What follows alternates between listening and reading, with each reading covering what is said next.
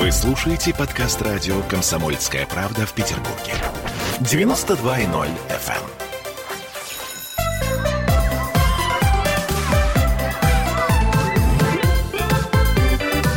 Родительский вопрос. 11.03 в городе на Неве родительский вопрос. А это значит, что сегодня мы будем говорить о наших детях. А, о правде, вымысле, ну, словом о том, что вы его, наверное, заметили, наш город сказочно украшен. Ну, как это всегда бывает к Новому году. То есть вроде как чудо мчится, несмотря на то, что у нас отменили все елки, все детские спектакли, а, собственно говоря, на Дворцовой площади тоже не будет гуляний, но это не важно. Важно то, что э, сам праздник-то состоится, и в 12 часов, как обычно, будут бить куранты, до этого будет говорить наш президент. Стало быть, э, вроде как э, ничего чуду не помешает.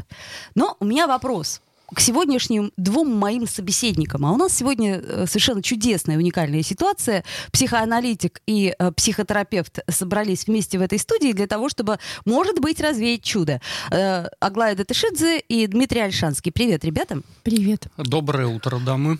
Да, мы в прямом эфире, и поэтому э, ваше мнение нас интересует. Мы ждем ваших э, звонков и писем. Если у вас есть что сказать, будем э, сказочно рады. Итак, Дед Мороз. Значит, время пришло, э, холод настал, стало быть, все э, пишут письма. И кладут в морозилку. Вот кто-то кладет в морозилку, кто-то еще в какое укромное место. Ну, в морозилку это логично, да, все-таки Дед Мороз, он живет э, где-нибудь, где похолоднее, а у нас сейчас не особо холодно, поэтому морозилка самое надежное место. Итак, до какого времени мы э, сами верим и нашим детям говорим, что Дед Мороз есть, что он существует и что письма мы ему пишем? Я вот до сих пор верю. Так, это психоаналитик Дмитрий Альшанский. Я вот думаю, знаете, о чем, конечно, очень хочется, чтобы была какая-то такая фигура большая, да, почти бог, мне кажется, такой представитель бога на земле, который хотя бы раз в год тебе за то, что ты как-то воздает. Да, так вот это удивительно, что это богозаменитель. И в письмах Деду Морозу меня всегда удивляло что? Что это почти в 100% случаев э, Молитва. попрошайничество. Отдай мне что-нибудь. Не, Да? ну сначала я себя хорошо вел. То есть или я себя вел и, так и- себе, и тебе но... за это что-то полагается, да, уже. То есть я себя хорошо вел, и за это мне что-то, значит, Но полагается. мне А, кажется, это да. производная советского периода и вообще того, что очень хочется, чтобы как-то детей приструнить, и хотя бы этим способом, да, они так, если есть что, можно год- напомнить им про послушание и про Деда Мороза. Весь год мы пугаем, например, Дедом Морозом. Мы говорим, ну, послушай, ты хочешь там, не Мы знаю... не пугаем, манипулируем. скорее. Манипулируем, да. А, ты хочешь, предположим, кукольный дом большой, да? Ну, тут ты же понимаешь, что для этого ты должна мыть посуду, там, а, например, э, среда, э, пятница и воскресенье, а, не пропускать школу. Ну, в школе это уже, конечно, сложно, но и тем не менее, да. То есть мы... э, это один из способов манипуляции. Поэтому по идее, получается нам решать, когда мы заканчиваем эту манипуляцию. Вот, да, и жениться на той девочке, на которой мама скажет.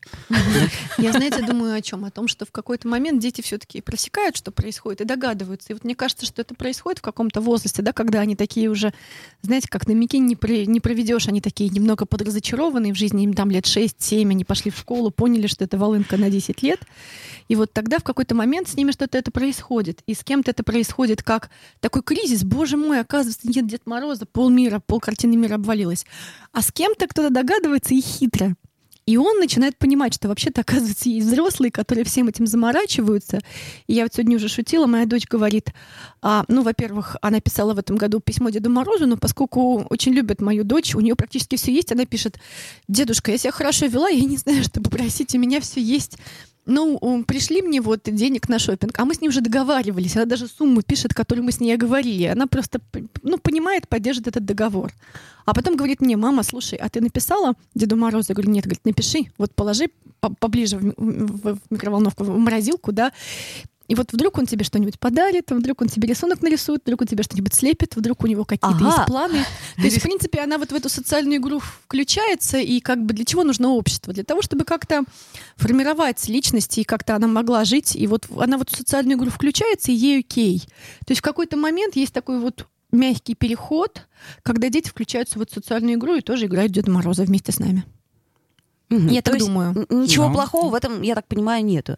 Но вот все-таки у меня вопрос. А если э, ребенок свято веря в то, что есть Дед Мороз, мы э, всеми силами, значит, э, манипулируем, этот миф поддерживаем, Хотя, как знать, я, например, э, извините, дорогие мои, до сих пор не уверена, что, что его нет. Ну, то есть, кто знает, э, вопрос философский. Так вот, и тут ребенок э, пишет письмо Деду Морозу и просит чего-то совершенно нереального. Ну, например, собаку, о которой, естественно, вы не договаривались. Точнее, вы договаривались, что это невозможно в данных там квартирных, э, социальных и так далее условиях. Или вот как э, я вам приводила перед эфиром пример э, из мультфильма «Свинка Пеппа», где э, значит, э, мальчик говорит, а мне э, поезд. Дед Мороз говорит, ну ты хочешь игрушечный поезд? Ха-ха-ха. Он говорит, нет, какой еще игрушечный? Настоящий.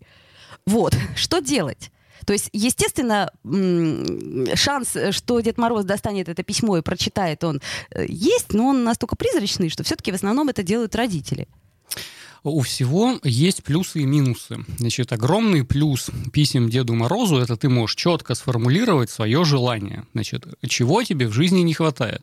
И вот здесь я уже сказал, меня удивляет, что, как правило, это попрошайничество. А дай мне велосипед. А, то есть это же некая э, фигура такая протородительская, да, большой другой, которому можно все что угодно сказать. А как у тебя дела? Привет. А чем бы я мог тебе помочь? А хочешь о чем-нибудь поговорить? Да? Я думаю, что если Деду мы Морозу все, что угодно письма, можно а, то а, очень вряд ли, мне кажется, кто-то пишет «Привет, а как у тебя дела и чем помочь?» Вот. Э, плюс истории в том, что ты можешь четко сформулировать, чего тебе в жизни не хватает. Э, или твоим родителям, там, скинь маме денежку на карту, чтобы мы могли в шопинг сходить. Вот. А э, минус этого в том, что, конечно, это определенная манипулятивная история. Да? Э, и ребенок отлично понимает, я думаю, что намного раньше, чем 5-6 лет, что родители ему предлагают какую-то игру, и вот тогда это уже кнут и пряник пряник, а ты себя хорошо вел, а тогда тебе Дедушка Мороз что-нибудь это. Вот. И э, все наши эфиры с тобой, да, я провожу тему, что э, нужно э, себя адекватно вести не для кого-то другого, а потому что тебе так хорошо и удобно, да, и не бить стекла хорошо просто потому, что дома тепло будет, да, и не бить кружки хорошо, потому что потом ты из них чай не будешь пить из разбитых, да, и э, вот это, к сожалению, тут исчезает, потому что ты себя ведешь хорошо для подарка, для того, чтобы тебя погладили, э, какой-то бонус от этого ищешь, и тогда это контрактные отношения. Я не сам по себе хороший свою жизнь удобно, комфортно для окружающих и для себя выстраиваю, а за какой-то подарок. Мне кажется, что здесь вот это я согласна про контрактность, но я точно понимаю, что вот дети, у них есть какой-то период такой очень эгоистичный, да, вот, вот тут они тебя уже увидели, да, что ты устал вообще-то, да, а тут они тебя еще не увидели, они сели на тебя и все. И мне кажется, что есть такой период, когда они все больше тебя видят. И в какой-то момент они готовы увидеть тебя настолько, или эту большую фигуру тоже настолько, что они спросят, Дед Мороз, как дела? Вообще, может, тебе что-то надо, может, тебе рисунок нарисовать. Вообще, как бы у меня все есть, спасибо. Вот моя дочь написала, спасибо, у меня все есть. Я так удивилась вообще. Ну, это прекрасно, если у нее все есть. Так а все-таки что делать, если желание, которое, угу. э, так сказать, загадал ребенок, оно невыполнимо или выполнимо такими потерями, что, боже упаси. Ну, так это привет реальность. Не, не все желания моментально исполняются. У тебя, может быть, будет настоящий поезд, но лет через 10-15, когда ты вырастешь и заработаешь на него, да? И, и научишься еще вводить, да. То есть это все все равно надо объяснять. Ну, если хочется поезд, я бы отвела на детскую железную дорогу. Там есть, где учат на машинистов поезда и мальчиков и девочек. Но вообще, мне кажется, есть какие-то опосредованные вещи. И есть еще, конечно, встреча с реальностью, разочарование и слезы по этому поводу. И возможность их где-то утолить, эти вот слезы тщетности те самые, да, когда ну невозможно, ну никак, да, вот я уткнулся в эту реальность, она такая. Вот. И одновременно, конечно, можно дальше фантазировать и как-то дальше подманипулировать еще. Там, а если ты будешь на следующий год, то все-таки собака будет. А может быть и нет. Да, и вот это, конечно, я бы так не, не делала, да. То есть, если можно как-то опосредованно, я бы дарила что-то опосредованное, например, там билет на детскую железную дорогу. И, конечно же, встречала с реальностью, что ну невозможно, ну вот как-то так невозможно. Ну и в этом месте, конечно же, получается, что я тоже встречаюсь с тем, что я, конечно, такой какой-то не Дед Мороз, вообще не идеальный, потому что я не смог подарить ребенку поезд, собаку, динозавра не нашел на барахолке. Именно вообще. такого, какой э, А, Вот, и очень часто это становится проблемой родителей. А я не могу исполнить все желания моего ребенка. А кто тебе сказал, что ты должен исполнять все желания твоего ребенка? Да? Э, И если мы будем откладывать это, а в следующем году, может быть, получишь, тогда мы что делаем? Мы формируем довольно ис- истерическую фигуру Деда Мороза, который, ой, а сегодня я передумал, ой, а сегодня я не хочу, нет, еще не готов Да. выйти за тебя замуж. И вот мне Да. кажется, здесь такая история, что, во-первых, важно, чтобы, особенно в в современном мире, были какие-то дефициты, чтобы чего-то не хватало, где-то была та точка этого притяжения. Во-первых. А во-вторых, если я удовлетворяю все потребности ребенка, зачем ему от меня потом отделяться? Но если я все равно как бы купила мужу квартиру и что-то еще, да, как бы зачем от меня отходить-то далеко и заниматься своей жизнью? Незачем. Поэтому, конечно же, как бы важно, чтобы фигура родителей была тоже немножечко такая, как сказать, Не божественное. ну, не божественная, да, немножечко такая корявенькая чуть-чуть местами. А, то есть мы говорим о том, что родитель не всесилен, и Дед Мороз тоже не всесилен. Нет, идея Деда Мороза, знаете, как если бы не было Бога, его надо было бы придумать. Да, идея Деда Мороза прекрасна, да, чтобы хоть куда-то упереть все свои устремления. Но я как родитель люблю тебя, но я имею ограничения. И эти ограничения ты можешь сам преодолевать в своей жизни, и куда ты отправишься, когда тебе будет 18 или там дальше. И, кстати, любовь не про подарки. Да, Ну да, насчет материальных ценностей мы, конечно, еще поговорим. Это вопрос очень важный, потому что часто дети, они просто хотят, например, денег, потому что семья э, живет небогато. А для чего им эти деньги? Они как раз ответить-то и не могут. Маме просто, дадут. э, ну, маме дадут, да, это, это в лучшем случае маме дадут, а в худшем случае непонятно. Просто вот денег, потому что их не хватает. А, друзья, мы в прямом эфире, еще раз напоминаю, родительский вопрос. Сделаем паузу, послушаем рекламу, вернемся в эфир.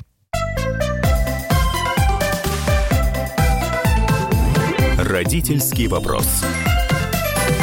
Присоединяйтесь к нам в социальных сетях. Подпишитесь на наш канал на YouTube. Добавляйтесь в друзья ВКонтакте. Найдите нас в Инстаграм. Подписывайтесь, смотрите и слушайте. Радио «Комсомольская правда». Радио про настоящее.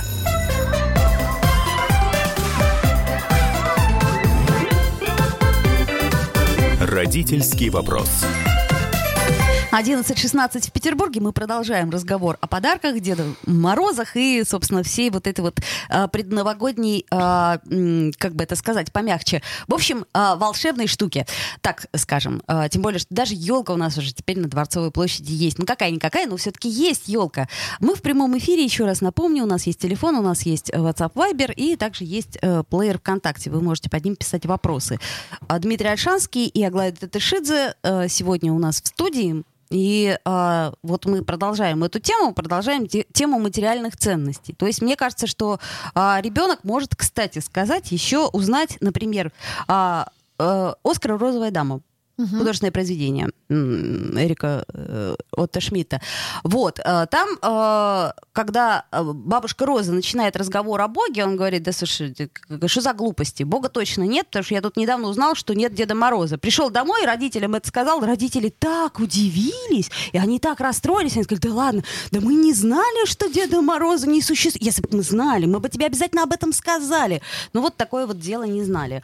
Это я к чему говорю? Приходит ребенок в первом классе из школы и говорит, слушайте, родители, а вы меня зачем обманывали столько лет? Ведь это вы дарили мне эти подарки. Опять-таки, что делать, чтобы не подорвать родительский авторитет?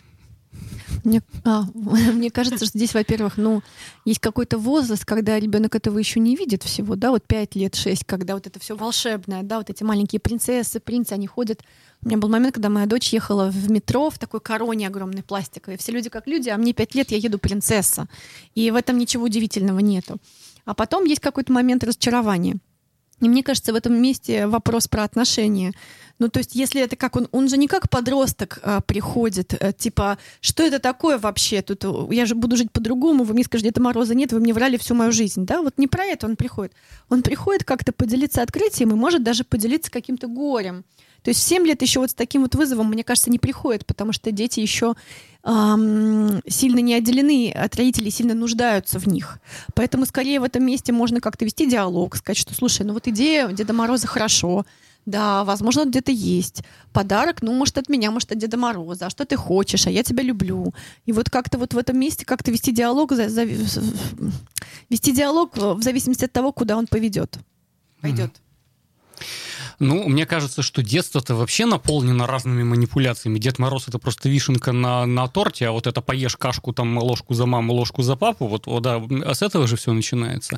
Как А, это у, у Драгонского? Вот ты сейчас даешь кашу, мы с тобой пойдем в Кремль. Ты же хочешь в Кремль. А, Да, примерно так. То есть довольно часто детство наполнено разными манипулятивными технологиями. А, Во-вторых, с чего я начал? Дед Мороз есть.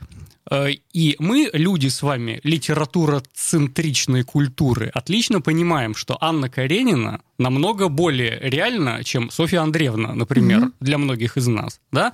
Потому что если мы это чувствуем, мы это переживаем, мы это вживаемся, и это часть меня, значит, оно существует.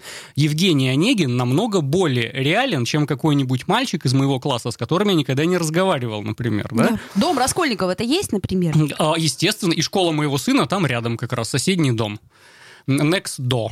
Эм, Вот. И э, Дед Мороз, конечно, существует до тех пор, э, пока мы этой мифологемой пользуемся. Если мы проживаем и чувствуем, то это существует, потому что мы, европейцы, люди литературоцентричной культуры. Да, мне кажется, что еще вот есть какая-то история, да, про субъективную реальность. Если в моей реальности есть, то и существуют же аттрактанты, да. То есть я все равно как-то выделяю кусочки, те кусочки реальности, которые подтверждают то, что Дед Мороз есть для меня, да, то, что есть какое-то волшебство. И мне кажется, что вот на самом деле есть какой-то момент, когда ты веришь в волшебство, тебе 5, 6, 7 лет, потом ты разочаровываешься, потом ты долго-долго разочарован, а потом ты все уже забыл и знаешь, что забыл, и забыл сознательно, выбрал забыть.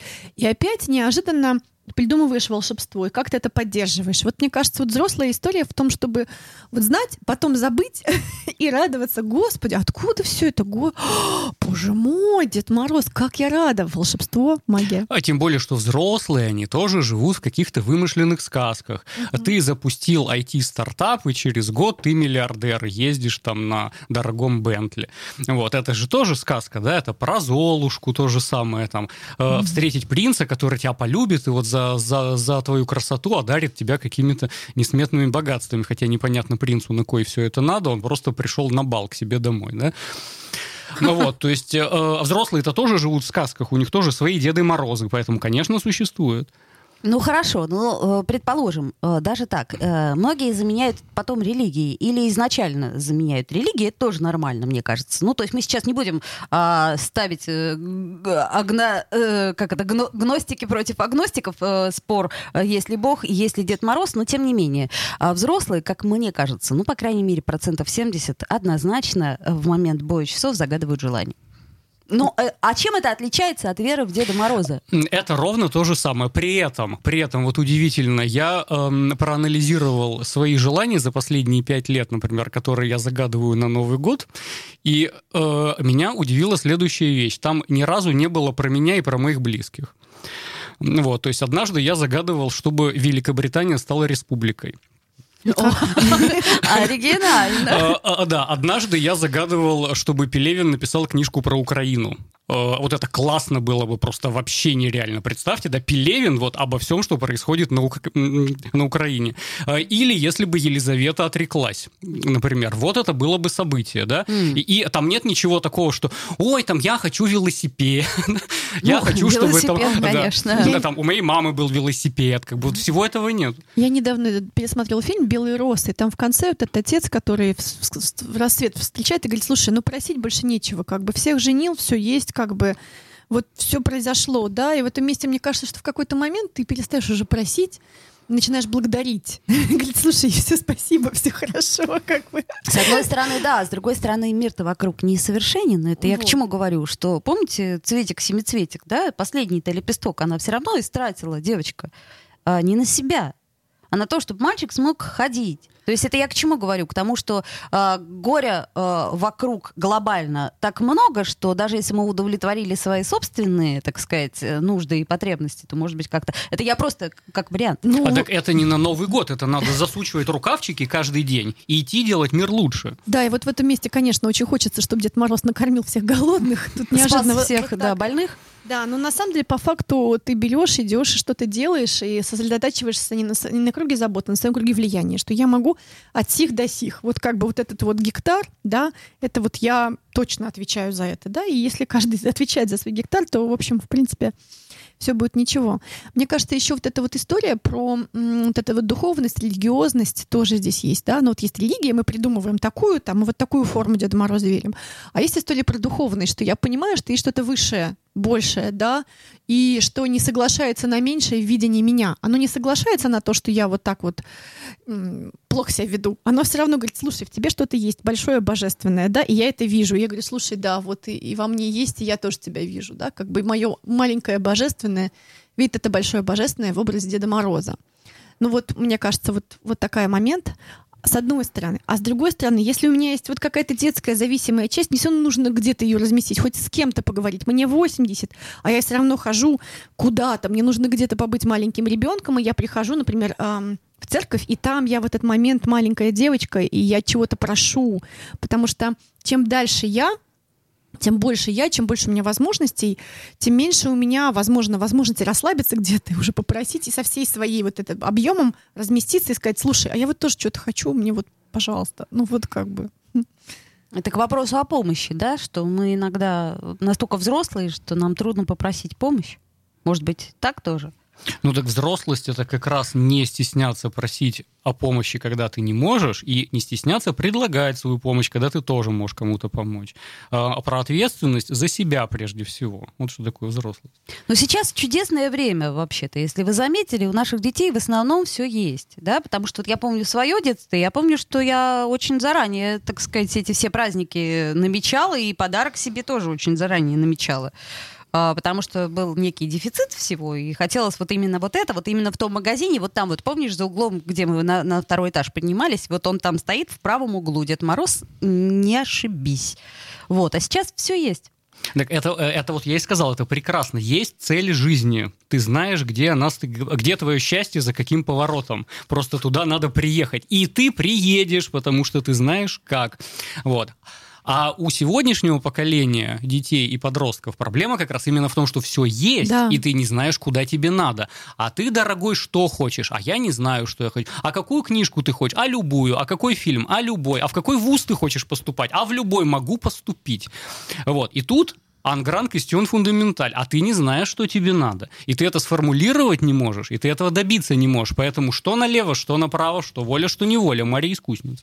Ну вот да, какая-то депрессивная история получается. Поэтому неплохо, когда есть недостаток, неплохо, когда есть вот это вот присасывающая какая-то вакуум в каком-то месте, куда ты стремишься. Вот у нашего поколения был такой вакуум, да, и мы заряжены. Его очень много и будем было, заряжены. Да. И мне кажется, это задача родителя где-то дать, а где-то не дать, да. и подзарядить ребенка, чтобы все-таки была вот эта вот рогатка, из которой ты его, он выстреливается и куда-то движется, и без депрессии тогда. Итак, создаем а, сознательный дефицит, тогда будет как-то понятно, чего просить, чего хотеть и к чему стремиться. Ну а на самом деле чудо все равно существует. А, Дмитрий Ашанский, Аглая Тышидзе. А, скоро поговорим о еде, о салате оливье.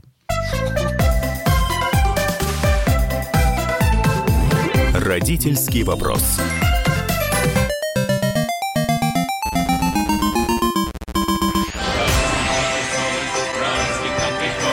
Видишь суслика?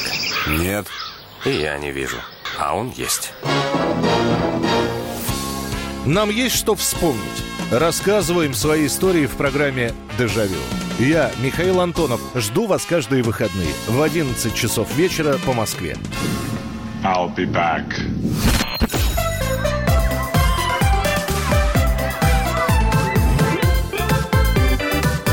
Родительский вопрос.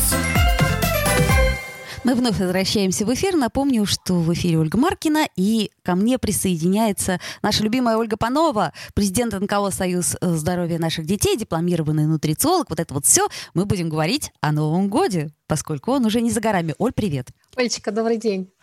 Да, значит так. Ну, начнем, конечно, мы, как всегда, с нашего любимого блюда. Ну, вот прям... А ну, можно, можно ремарочку, Про- Олечка? Я Конечно. прошу прощения. Э, Я к той беседе, которая у вас была, я Про вот чудо. слушала. Да-да-да. Да, про чудо. Знаете, у меня в этом году очень интересный опыт. Я сейчас, когда у меня дочка не слушает меня, говорю, сейчас я позвоню Дед Морозу. Алло, Дед Мороз. Я, значит, она говорит, не надо, не надо. Потом слушай, перезвонит. В общем, я себя хорошо вела. То есть эти манипуляции не работают. Она ему перезванивает, понимаете? А, это неправда. Мама сказала, неправда, я себя вела отлично. То есть вот так-то. А, Но однако, Оля, в Деда Мороза еще ребенок верит. Это хорошо. А, А, вообще, она папе доказывает, что он есть. Все нормально. то есть папа у нас такой скептик, да? Говорит, ну, не а он ее знаю. подкалывает. Да, он ее подкалывает. И говорит, его нет. Она говорит, он есть. И она доказывает ему со всей ее горячностью. Вот так вот, дорогие друзья. Поэтому а, решайте сами и думайте сами, в каком возрасте, что вы скажете, а может быть, до сих пор вы и сами в это верите. Ну, вот как мы, например, с Дмитрием Альшанским. А, не перестаем верить в то, что Дед Мороз существует. Оль, ну, все считают, что э, стол без оливье, ну, это какой-то не стол прям в новогоднюю-то ночь. А потом А его вот еще все. можно, можно еще его есть и есть еще там, ну, суток несколько, пока весь таз не закончится. Туда вкусненький майонез кладем мы, а, горошек, так сказать, из баночки консервированный, вот, колбаску варененькую, так это, чтобы по классическому рецепту а, советских времен. Что еще туда мы кладем? Всякую вкуснятину, там, яйца и прочее, прочее, прочее. Но не все, говорит Ольга Панова. А почему, Оль, не все? Я провела опрос Так. э, среди своих подписчиков э, и спросила, будут ли они делать салат оливье на Новый год. О, и боже, неужели? мне сказали, не будут, что меня, честно говоря, сильно удивило. А, Это первое. А второе, я посмотрела классический рецепт. Кла- Классический рецепт не колбаска, это советский уже рецепт, а мясо рябчиков. Ой, Да, мясо рябчиков. Конечно. Вопрос весь в том, что надо было, наверное, задавать, будете ли вы классический рецепт готовить с мясом рябчиков. Так, забудьте все, что вы знали до сих пор. Э, раковые шейки, мясо рябчиков, э, и вот еще можно красной икры немножко посыпать. Вот это, может быть, Как- тогда сойдет. Как делают в ресторанах. Оль- Олечка, на самом деле, э, сам по себе салат, он достаточно хороший, и он, в принципе, с точки зрения питания правильный. То есть, на самом деле, охлажденный э, картофель, э, там есть э, э, резистентный крахмал, который является пребиотиком. Э, Это первое. Второе, все-таки у нас здесь овощи, и горошек полезен, и морковка отварная полезна. Э, Здесь можно сделать следующее, для того, чтобы он был более полезный. Тем более, если у вас детки будут его есть. Первое, колбасу убираем. Мгм. То есть у нас будет не советский, а классический рецепт. Такие рябчиков в студию. Хорошо, отлично. А если, да, а если у вас все-таки рябчиков нет, то можно заменить а, мясом э, грудки куриной и, или говядиной. Тоже Мгм, вкусненько, мгм. тоже вкусненько. Мало того, у меня есть свой фирменный рецепт. Делитесь. Я, всег- я всегда добавляю листья салата. Потому что тогда, на самом деле, э, получается очень-очень-очень нежный вкус самого салата. И он получается полезнее. И если вы лук добавите зеленый, это тоже обогатит вкус самого салата. Ого. Самая, да, самая проблема большая все-таки в майонезе. Ага. Значит так, э, еще раз. Морковка вареная однозначно полезна. Картошка вареная однозначно неплоха, да, как пребиотик. Да, хороша. А, дальше, значит, горошек мы можем взять не из банки. Вот я, например, всегда отвариваю горошек э, замороженный. Он, во-первых, имеет яркий цвет, Мгм. а во-вторых, все-таки, мне кажется, он более полезен. Э, а, Он и тот, и другой, на самом деле, имеет определенные свои преимущества и недостатки, но ничего плохого в том, что если вы из банки возьмете, Н- мгм. Нет, м, он э, без всяких э, добавок идет, консервированный горошек, он вполне А, отлично. себе хорош. Итак, э, рябчика, ну или грудку, ну, это для эстетов рябчика, да, кто найдет. Вот, что же нам делать с майонезом? Майонез это очень хитрая штука. Я несколько раз пыталась сделать, признаюсь, майонез сама. А, а, ну, в общем, опыт неудачный. Ну, об этом тоже надо говорить. Я нашла рецепт. Я нашла рецепт. Сейчас я буду экспериментировать. И таки к Новому году я сделаю домашний рецепт майонеза и размещу у себя на страничке в Инстаграме про питание детей. Но если э, у вас э, нет э, такого большого желания, и если все-таки вы оливье едите не из-за майонеза, то можно вполне обойтись сметаной.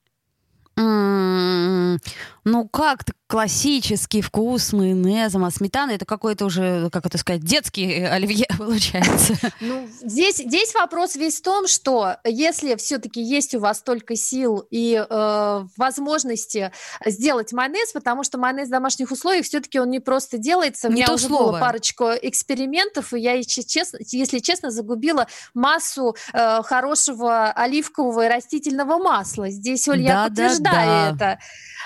Э, но э, если хочется домашний, я размещу, сделайте, посмотрите, именно с майонезом. Но Мгм. если вот все-таки искать какой-то компромисс и без оливье вы совсем никак не можете, э, то в принципе, в принципе, давайте так. Если вы не едите постоянно майонез, и вы сделали себе этот салат вот такой, как вы его любите, если вы, первое, не будете есть совсем на ночь, Мгм. не будете съедать сразу весь тазик, Ну, да? весь тазик, я думаю, сразу не съешь. Это ж надо еще Ну, родственников позвать, друзей, там, знакомых. Рекордсмены, рекордсмены, наверное, есть, и есть люди, которые начинают на ночь объедаться. Ничего плохого в этом не будет. Но если вы будете в течение всего года это кушать, конечно же, последствия вас настигнут. Э, Тут выбор, выбирайте сами, что вам на самом деле подходит и э, что вам не испортит праздник. Потому что я считаю так, что если тот вариант салата, к которому вы привыкли, и вы его э, до Нового года, проводить Новый год, поедите, это вам создаст праздничное настроение и будет для вас э, праздником, то по большому счету, ну, ничего в этом плохого нет. То есть раз в году можно себе позволить, так уж и быть. Да, да, только в небольшом количестве. А вот у меня вообще вопрос. Э, Вот э, само э, понятие сложносоставного салата, это не очень вредно? Ну вот часто говорят о том, что питание, оно должно быть вообще раздельное. Раздельно соль, раздельно рябчиков, раздельно ананасы, ну, словом, у кого на что бюджета хватает. А вот тут вот мы смешиваем, а, ну, так сказать, как, как мне кажется, не вполне смешиваемое, это раз. И потом а, он холодный. Вот я, например, достаю салат из холодильника, и мне вот как-то вот неприятно его есть, потому что он мало того, что зима, да еще и салат холодный. Ну, как-то что-то в этом от того, чего я не люблю.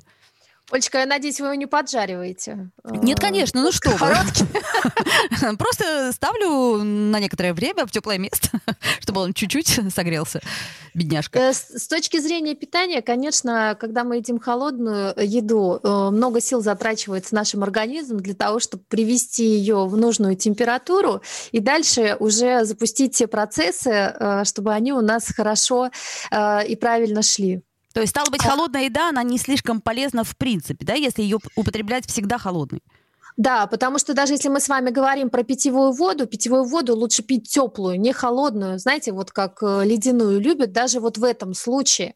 Конечно, когда намешано столько продуктов, организму достаточно тяжело будет, потому что если мы с вами посмотрим на то, как это работает, э, та же самая вареная морковка, а у нее как контейнер по расщеплению будет идти именно самой морковки, да, именно отдельно э, этого картошки, да, каждого составляющего как бы э, м, пойдет отдельный процесс запускаться на э, расщепление, переваривание. Э, здесь, конечно, организму с одной стороны тяжеловато, с другой стороны, еще раз, когда вы едите цельные продукты, полезные там в течение всего года, то э, вашему организму тяжело будет, ну тяжеловато будет, скажем, это переваривать, но опять же в зависимости от количества. Если вы много-много съедите, даже если ваш организм все время здоровую пищу ест, и вы тут его отравили количеством, то ему в любом случае будет тяжело. Поэтому, э, как э, говорят, э, э, как сказать, э, для меня авторитетные люди в питании, они говорят, да есть можно все, только совсем по чуть-чуть.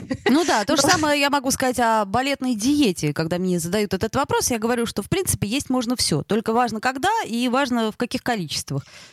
Да. То да. есть мы И- э, стараемся себя вообще глобально не ограничивать, но если действительно для нас это так важно. Вот я, например, не могу жить без хлеба. Я это давно поняла. То есть для меня э, э, какое-то присутствие э, хлеба в том или ином виде, оно необходимо. Мне становится очень скучно, и я совершенно не понимаю ни вкуса еды, ни ее смысла. Но как бы я его ем столько, что вроде как э, не меняется ничего в моей жизни в плохом смысле. Здесь вопрос весь в том, что я тоже без хлеба не могу, если честно. Э, нужно как бы цельнозерновой. Вопрос состава никто не отменял. Когда вы смотрите, из чего у вас сделан этот хлеб, то э, по большому счету хлеб может быть и добавкой хорошей к вашему питанию, чтобы разнообразить его. Э, если вы едите все подряд, вообще несмотря на то, из чего оно сделано, если там 80% химии, а вы прям не можете это э, ну, постоянно кушаете, то здесь о чем может идти речь? О химизации еды. Ну да. И организма в том числе. Уж точно ничего хорошего э, в этом нет. У нас немного остается времени, но у нас есть вопросы, которые э, да. мы обязательно, э, так сказать, э, на все вопросы ответим, да, Оль? Потому что это вот спрашивают про консервированные овощи, это вопрос очень важный. Мор- морковка по-корейски, это, ну, ну, в общем, мы, дорогие друзья, до Нового года постараемся собрать вам хороший и полезный, стол. ну, по крайней мере, не вредный новогодний стол. Оль, спасибо огромное. Э, в общем, будем здоровы, будем читать как минимум состав продуктов, которые мы употребляем. И не переедать. И не переедать, это тоже самое главное. Ольга Панова у нас была на связи, президент НКО Союз здоровья наших детей, дипломированный нутрициолог. Оль, а, в общем, лучики любви. Родительский вопрос.